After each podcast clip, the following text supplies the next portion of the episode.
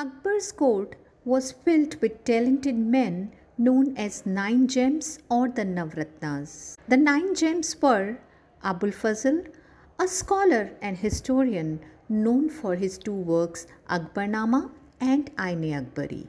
Faizi, brother of Abul Fazl, he was a poet and philosopher.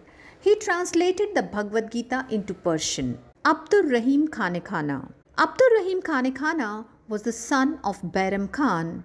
He wrote poetry in Hindi. Rahim's dohas are still sung in Hindi literature and are very popular in India. Mian Tansen.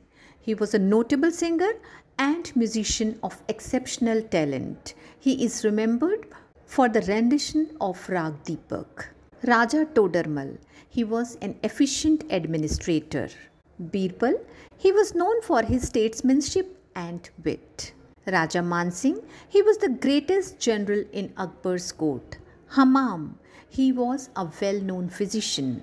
Mullah Do Pyaza, a scholar known for his ready wit. These were the nine very talented men who are known as Navratnas in history.